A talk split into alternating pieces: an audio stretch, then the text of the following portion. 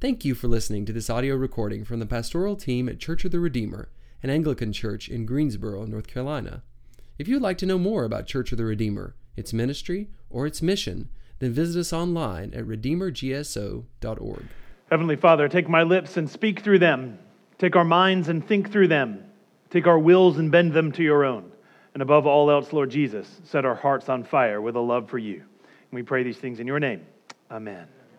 Please have a seat, and if uh, you have your Bibles with you, open up to John chapter 19. We're going to be in John 19, starting at verse 23. So we are, we are in the season of Lent which is the season of preparation for Holy Week, for Good Friday, when we remember the crucifixion of Christ, and of course for, for, uh, for Easter itself, when we give glorious praise for his resurrection. And so, of course, this is very evident in our services that, are, that, are, that our liturgy is a little different, even our processions are a little different. And over the course of the last few weeks and continuing out through Lent, we are in a sermon series where we are leaning in closely to the cross. Because we have seven recorded statements that Jesus uttered while he was actually hanging on the cross itself, traditionally called the seven last words or phrases of Christ. And so we are on the, we're on the third of these, uh, of these phrases this week, where we're going to uh, hear a heavy word today um, as Jesus addresses his mother. But the cross is the center of Christianity, it's the center of our faith as Christians. When Paul summarized the Christian faith in 1 Corinthians 15, he said, I delivered to you as of, as of first importance what I also received that Christ died for our sins in accordance with the Scriptures, that he was buried, that he was raised on the third day in accordance with the Scriptures, and that he appeared to many. So, at the, at the very core of our faith is the death of our Savior on a cross. When you look at the substance and the subject of the apostles' teaching after they were carrying on the message of Christ and spreading the word of the gospel to the ends of the earth, you don't hear them repeat the Sermon on the Mount. It's not Jesus' teaching that they are primarily teaching, it's always his death and resurrection. Now, his teaching is very important, and the Sermon on the Mount is very important. We don't reject those things. But at its very essence, the Christian faith is about the death of Jesus Christ on behalf of us who are sinners, and that through faith in him, new life is given to us. So when we take this time over Lent, it's a difficult it's a difficult few weeks for us to really spend time at the foot of the cross because the cross is horrific. It's an instrument of torture and execution, is what this is. And oftentimes we, we are so. Um, we are inundated with images of the cross. We wear them around our neck. We have them on shirts. They're on the wall. They're everywhere. That, that we, we forget just how awful the cross really was. And so, although these weeks and this series that we are in together is difficult, it's an important work for us. And so, let's look more deeply today into some of the details of, of the moment that Jesus was hanging on the cross. So look at John 19, verse 23. This is going to lead up to our, our phrase today, our word today from Jesus. It says this When the soldiers had crucified Jesus, so they'd hung him on the cross, he's hanging now um, from the cross, they took his garments. It was traditional to, uh, to crucify people naked partly for the shame and the vulnerability of it. Also, um, what would happen is that the, the soldiers, it says here, uh, they took his garments and divided them into four parts, one for each soldier, and also his tunic. So, this, uh, what you have is the basic unit of the Roman army was what was called a contubernium, which was a group of eight soldiers. They shared a tent together, kind of a squad. Um, and sometimes those eight soldiers would be divided in two, and four of them would be given a special duty like execution duty.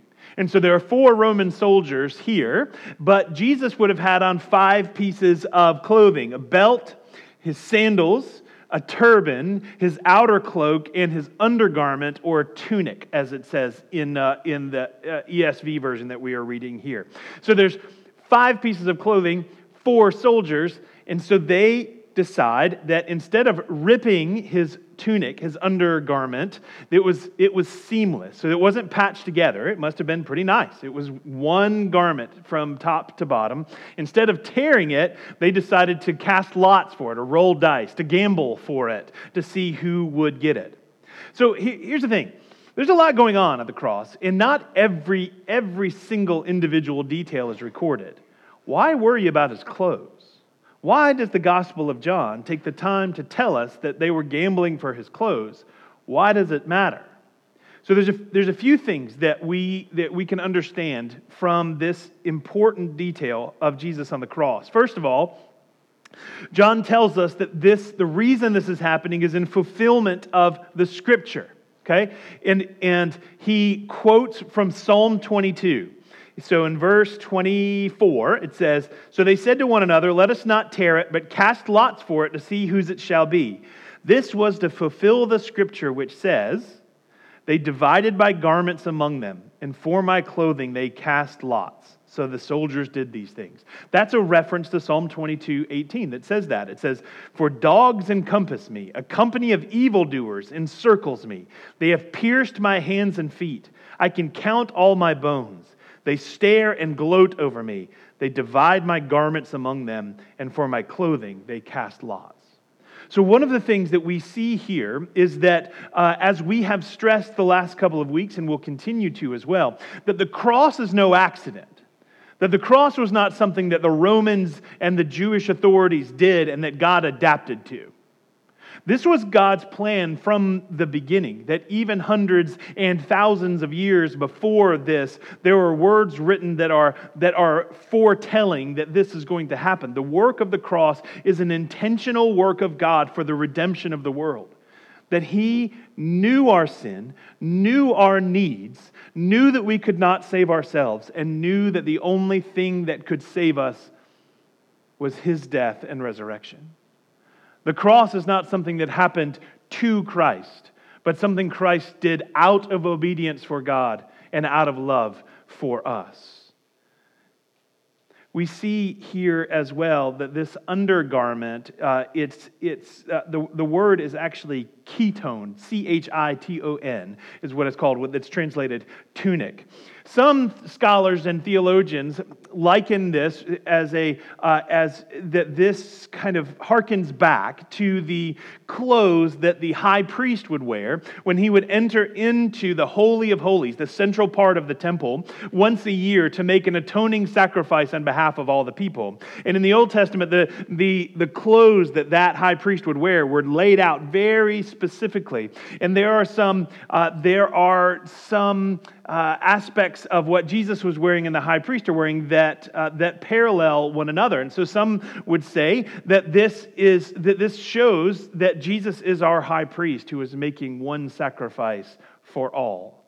You've heard the phrase, once and for all. That comes from the scripture that Jesus died once for all people. And so other scholars say, no, that's a bit of a stretch. But what, one of the things that is definitely true is that in the Old Testament, we see that when, when the garment is torn, particularly of a prophet, when they would tear their robes, it was a sign of grief and mourning, but also specifically a sign of disunity.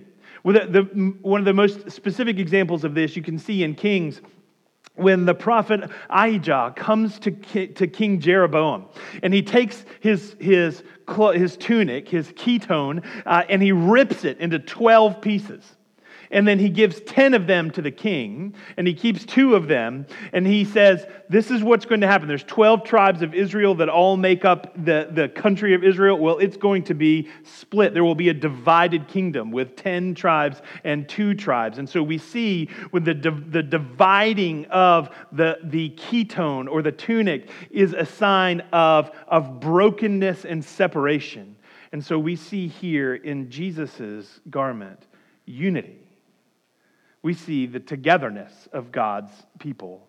We see that it is God who is doing the grief and the mourning over us, not even us who recognize that we need to be doing the grief and mourning of our own sin. That's what Jesus said the first week Father, forgive them, for they do not know what they are doing. Thirdly, what we see in this moment, and this is where we start to see very personally, those first points are kind of theological. This one starts to get very personal. We start to see the complete and utter sacrifice of Jesus.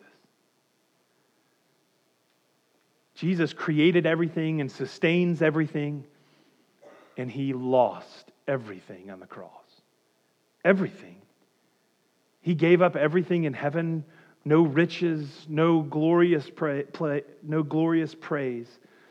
Even the clothes on his back, he couldn't, he didn't control where they went.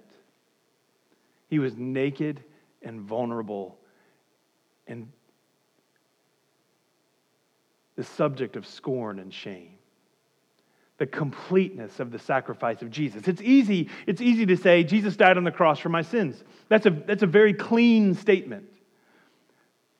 But the cross was not clean. And, and Oftentimes you'll see paintings of Jesus on the cross and he's way up in the sky, 10, 15 feet in the air, it looks like, and all the people are way below him. It's really hard, actually, to lift up and sustain a full grown man on, on some pieces of wood hastily put together that high up off the ground. He was most likely not that high, he was about this high. All he needed to be was this far off the ground. And so he was very, very close. And so the people that are there could have seen every drop of blood, every tear every bruise that was oozing, every hair on his chest that was matted. And there he was, beaten, bloody, naked in front of the people. Jesus' sacrifice was utterly complete. And astoundingly, friends, Paul would later tell us that this is the same attitude that we should have as Christians. He says this in Philippians chapter 2 Have this mind among yourselves, or put on the mind of Christ, or share this attitude of Christ, who emptied himself by taking the form of a servant, and humbled himself by becoming obedient to the point of death, even death on a cross out of his obedience to God, out of his love for us, he bore the shame of the cross in the form of a servant. And this is what we are called to.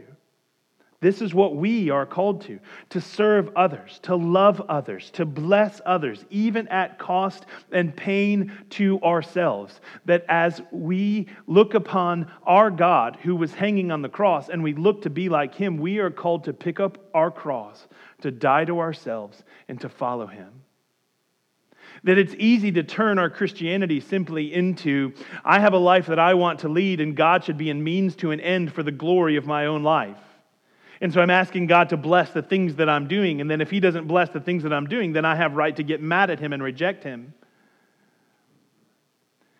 But instead, what we are called to as Christians is to be so cut to the heart by the gospel of Jesus Christ that we are to put off our own glory for the sake of others, for the love of others, for the glory of Jesus. And that in doing so is where we actually find our true life that we find that the things that we were chasing after before were actually deceitful and lies and weren't giving the life that we thought that they were going to give, but that we find our true life in the humble and bloody Christ on the cross. And through his sacrifice, then God raised him up and exalted him to his right hand. And just as Jesus himself found life in death and resurrection, so too are we called to die to sin and find resurrection in Christ. How can we possibly have this attitude, though, when we're surrounded by a culture that is that at every turn is telling you to gain glory for yourself by cutting down others, by gathering things, by getting status, by demanding your own respect? We need a God who will transform our very hearts and minds, to shape and form the desires of our hearts. This is our call during the season of Lent. God, prepare our hearts, change our hearts, renew our ways of thinking so that we see the world differently, the way that you see it. But these things of seeing things differently, of our sins being forgiven, again, can feel distant and can feel theological and can feel conceptual. And that's where, again, the cross is so important to look at the reality of the cross, not just the concept of the cross, but the reality of the cross, the bloody Christ hanging on the cross. And one of the things that is, that is, um, truly heart wrenching about this moment that we see recorded in the scriptures is that the intimacy of the cross, the, the excruciating nature of the cross, the anguish of the cross, and as Jesus hangs there, his mother is at his feet. Verse 25 Standing by the cross of Jesus were his mother, Mary, and his mother's sister, Mary, the wife of Clopas, and Mary Magdalene. And when Jesus saw his mother and the disciple whom he loved standing nearby, he said to his mother, Woman, behold your son. And then he said to the disciple, Behold your mother. And from that hour, the disciple took her in to his home. Let me first of all get this out of the way. Um, we don't we don't speak the same way now. Any sentence that usually begins woman, comma, doesn't end well okay? Um, uh, this is uh, this this if you take nothing else from this sermon um, guys this isn't how we speak when we go home. If i said to karen woman anything else i have to say does not matter because i began the sentence poorly right? Uh, this this is not we can't read this with a 21st century ear. That's not, Jesus was not speaking down to or pejoratively to his mother. Um, hear this as dear woman. It's a sign of, it's a, it's a term of endearment or respect. It's the same thing he said to her at the wedding of Cana when he turned the water into wine and she came to him and he said, Woman, why does this concern me? He was saying, Dear woman, why? Right? So, let's get that out of the way. First of all, don't hear Jesus speaking down to his mother. In fact, what we can see here, the reality of the cross, if it's hard to imagine the depth of the pain that Christ is going through, we see here the depth of the pain in his mother. A mother who is watching her child to be executed, and an innocent child at that. Hers were the hands who changed his diapers, who tended to his skin knees, her breasts nursed him. She tucked him in at night. Perhaps one of her memories, too, is what we see recorded in Luke chapter 2 when they took Jesus to the temple. And Joseph was there, and his father and his mother marveled at what was said about him, it says in Luke 2. And the prophet Simeon blessed them, and then looks at Mary and says to her, Behold, this child is appointed for the fall and rising of many in Israel, and for a sign that is opposed. And he says, And a sword will pierce through your own soul also. Perhaps these words are ringing in Mary's ear as her son is pierced, and so is her own soul pierced. This garment that the Roman soldiers are casting lots for is traditionally made by the Jewish man's mother and given to him when he is ready to be on his own. And tradition says that Mary made this for Jesus. And even that now she sees in a bloody pile being gambled away by soldiers, surrounded by scoffers and people spitting and throwing things at her son. And even now we see Mary, by the lack of description of what she does, we see her faith because she didn't lash out. Just like Mary who we met 33 years before this, when she was about 14 or 15 years old, most likely. And an angel came to her and said, The Holy Spirit's going to come upon you, and you're going to bear a child, and his name's going to be Jesus, and he's going to be the Christ, the Messiah. And she responded in deep, profound faith that shakes us even to today, where this young teenager looks at this angel and says, Let it be to me as you have said. Okay? If this is what God wants from me, then this is where I'm going to go. And now here she is, now 47 years old, at the foot of the cross, watching her son being executed with a, so, with a sword piercing her own soul. Can you imagine her anguish? And parents, perhaps you can relate that some of the times that we are most tempted to curse God is when something is threatening our children. We live in a fallen and broken world, and so if you are a parent, things will happen to your children. You cannot protect them enough um, so that nothing bad will ever happen to your child. God knows this more than anyone else. For it's the sinful world that killed his son. But God has promised to be with us through it. And in what we see here in this intimate picture of Mary at the cross is that God knows our pain. That if you are a parent, that, that He knows the depth of our pain when we struggle. When we, when we are in anguish to the point of seeing sickness in our children, or miscarriages, or death of our children. That it's easy at that point to see it as perhaps God has abandoned me. And when we are in those places, the lowest of low, we can understand that God has not abandoned us any more than he abandoned Mary when Jesus looked at her in this moment and speaks to her to encourage her and to love her and to make sure that she is seen in her pain. And when we struggle, perhaps you're struggling to have kids. Perhaps you want to have kids and you can't. Perhaps, uh, perhaps you have lost children. Perhaps you have suffered miscarriages and, and there's an emptiness and a, and a hollowing out. And God has promised to be with us in that. He has not abandoned you. I remember when Karen was pregnant with Silas, and it was Christmas Eve.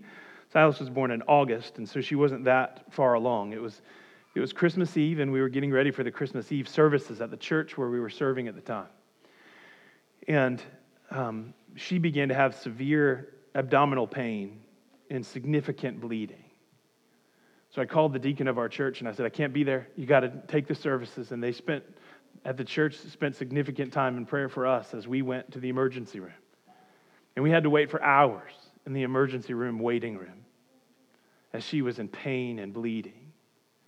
They finally took us back to the back and they put the sonogram and the other machines that they use and they searched around and they searched around and they said, We're sorry, we can't find a heartbeat.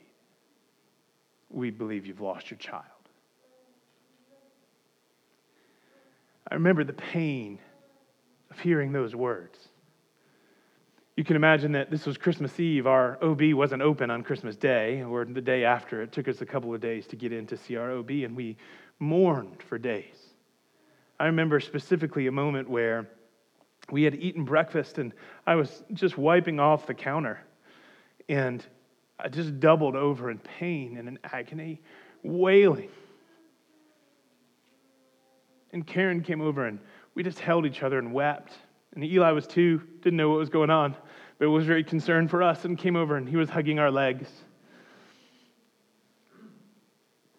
because we had lost our child. And I remember then not knowing whether I should curse God or fall into his arms. Now, for us, and this is not true for many, but for us, miracle upon miracles, when we went to the OB a few days later and they put the machine back on we heard a heartbeat. It's the closest thing that I can imagine to what the joy of being there at the resurrection must have been like. Because we knew the death of our child, and then he was alive. And this agony, this pain, for many, for many in this room, didn't end the same way with a heartbeat on the other side of that sonogram a few days later. And for Mary, here, she knows the agony of losing her son. And here, in the midst of all this, in the midst of all of God's pain, in the midst of Jesus' anguish, in the midst of he's, he's feeling physical pain as a man, he's also got the divine pressure of carrying all the sins that have ever happened and all that ever will in the future on his shoulders as well. The immensity of his suffering that he, while bearing all of that, looks into the eyes of his mother at the foot of the cross and he says, Behold your son. And he points her to John the disciple. John calls himself throughout his throughout his gospel, the disciple whom Jesus loved. It's just a way of, of being humble and not saying, oh, it was me, I'm John, I wrote the gospel, and he's talking about me. He, he, he doesn't name himself, he just calls himself the, the disciple whom Jesus loved. And so he, he gives his mother to his disciple and he takes her into his house.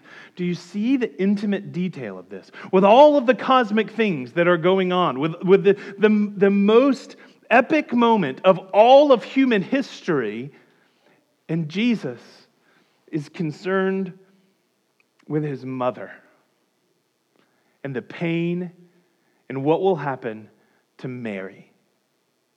There's a few things that we can see from this. One, I have heard people say when I have asked them about praying or whether they've discussed things with God. They've said, you know, I just feel bad sometimes talking to God because with all of the things that He has going on, why does He care what's going on in my life? My things seem so petty to be able to bring them to God. Friends, look at this image of Mary at the foot of the cross. He, he didn't have to work things out for her, He has other things on His mind. And that He cares and is concerned for her and her future and her well being. And friends, even with all that God has going on, He's concerned about the intimate details of our lives and to be with us in our hurt, in our pain, in our anguish. Second thing, here's an easy application of this be kind to your mom. Really, be kind to your mom. I know we have broken families, and I know that oftentimes that's difficult, and our families are full of sin. But part of our calling as Christians is to love our moms well. Hear me, teenagers. Hear me, teenage daughters in particular, um, who have a special relationship with your moms, right? Part of your role in serving Christ is loving your mom well and respecting her well. And this isn't me as your pastor, like wagging his finger at you, being like, hey, behave yourself, don't talk like that. What the scripture tells us that, that there's that, uh, that one of the Ten Commandments, there's only 10 of them, and one of them is honor your mother and father. And it's the only one, the scripture also points out to us, it's the only one that comes with a promise. All the other ones just say, don't steal, don't covet, don't lie, etc. This one says, honor your mother and father, comma, so that it may go well with you. So, part of, as a teenager, part of your work as a child, as an adult, part of your work as a Christian is to love your mother well, to seek reconciliation where that's possible, to honor where you can, to bless where you can, because mothers are a particular gift from the Lord in which God participates. As God creates us, He creates us through the co creator of the mother. Now, fathers, we'll talk about you some other time. Don't get jealous, okay? We're not, you're not in this today. Um, this is just about mothers one, we need to love our mothers well, and it's part of our Christian duty to honor moms well. And moms, part of your role in serving Christ is loving your children well and raising them well in Christ. You don't have to look to be a missionary and go overseas to change the world and all in, in order to serve Christ. Look at home and raise your children in the name and the lineage of Christ. There's your powerful ministry that he is calling you to. And just as Jesus sees his mother, so too are you seen in your parenting efforts. And it's hard. Unless your child is Jesus, it's hard. And apparently, even if your child is Jesus, your heart is broken too. So you are seen and you are loved. And those who are not able to have children, the Lord looks particularly upon you as well, and He sees your hurt and your anguish. He is with you in your pain. This is the intimacy of the cross. This is not far away, but the cross and the sacrificed Christ upon it is close to our anguish and our hurt and the details of our everyday life. God is concerned with them. When you anguish over your children, remember that God has been where you are. That Mary anguished too, and God was not absent from her, but was with her in her grief. And let us be astounded at the loving nature of our God. What he does for Mary in this whole woman, behold your son, uh, son, behold your mother, what he's doing is that he is, he is making a public pronouncement in front of witnesses, which was binding then, uh, and formally places his mother under the disciples' care.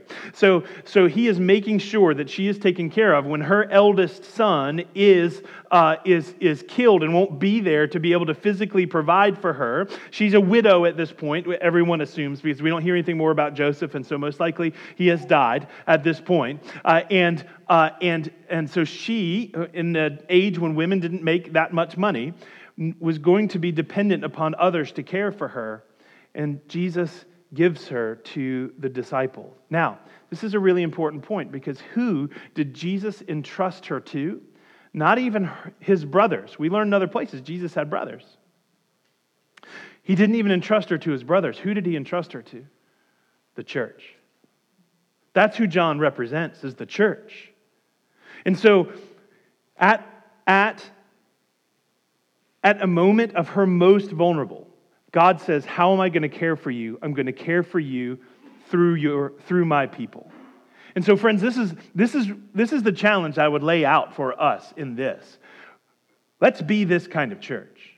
Let's be the church where those who are broken and vulnerable and in pain know the presence of God because we are close. Let us be the kind of people who pick up our cross and follow Christ and step into grief with others and step into hurt with others and step into pain with others and not push out those whom we disagree with or have conflict with, but find unity together in the grace of Jesus Christ. Let us be a people who can let those who are hurting and in pain and have been hurt by other people wail in anguish in our midst, and they know our presence and our grace. So, one point of challenge in this is will you let other people serve you?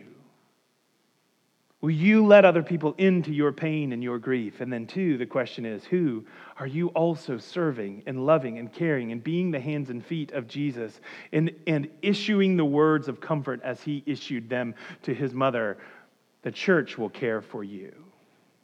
Let's be that place friends together. That doesn't mean just the clergy taking good care of people. That doesn't just mean Ashley, who, who oversees our pastoral care, doing all the work. That means how do we as the church love each other over the top passionately, enough to carry people through their deepest and darkest anguish when you go through this moment in life, perhaps you have already been through it once or twice before, deep, deep pain in your life. Maybe it hasn't happened to you yet, but it will at some point. Anguish will come to you in this life, I promise you. And you will be tempted to turn and to curse God and to feel that He is absent and to distance yourself from the church in times of pain and confusion.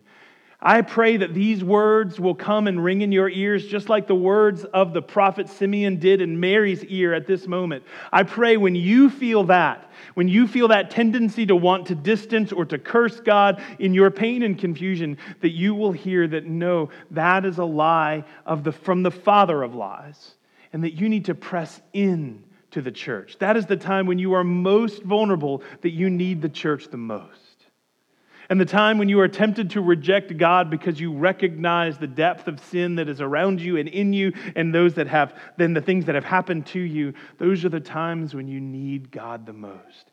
Hear me now when your ears are open so that when that time comes you will reject that temptation to leave and distance and push away. The church will take you in. The church was entrusted with the very mother of Jesus, how much more will we be entrusted with you? So, friends, we leave this text then with this this intimate picture of the cross. This is no faraway God. This is no God who is only dealing in theology or concepts. This is a God whose blood drips into the details of our lives whose eyes come from the cross itself to peer into our anguish and to step into it with us, even our darkest, most difficult days. You are not alone. The crucified and risen Christ is with you, and his people surround you. Let us know this God. Let us turn to this God. Let us repent and believe and be healed from our sins. Let us be baptized and enter into the church. And then let us be the church in ways that are beyond our imagination. By the power and presence of God, let us be the presence of God to others. Woman, behold your son. Son, behold your mother. Let us, in the name of Christ, take in those who are hurting. And if that's you today, know the presence of God and know the friends that are truly around you in this place today. There is hope because the God who is hanging on the cross is still concerned for the details of our lives. Pray with me.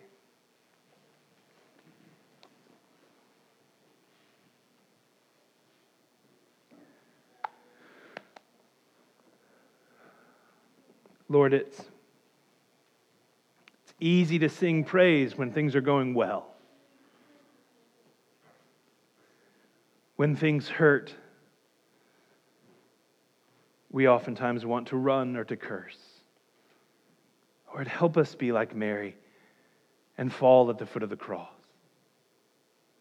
To turn our affections towards you, to realize that in your death we find life and that you are so compassionate that you are not concerned only with the condition of our souls, but with our health and flourishing as well.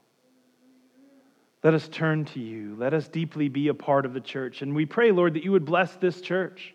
We pray that you would bless Redeemer, that we would be a place that is that it embodies your compassion,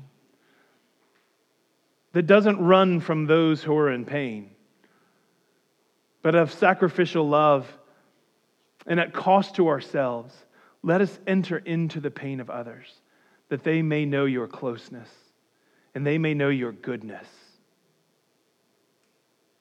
Lord, bring healing to our hearts, bring healing to our souls, bring us unity in the church as your garment is seamless.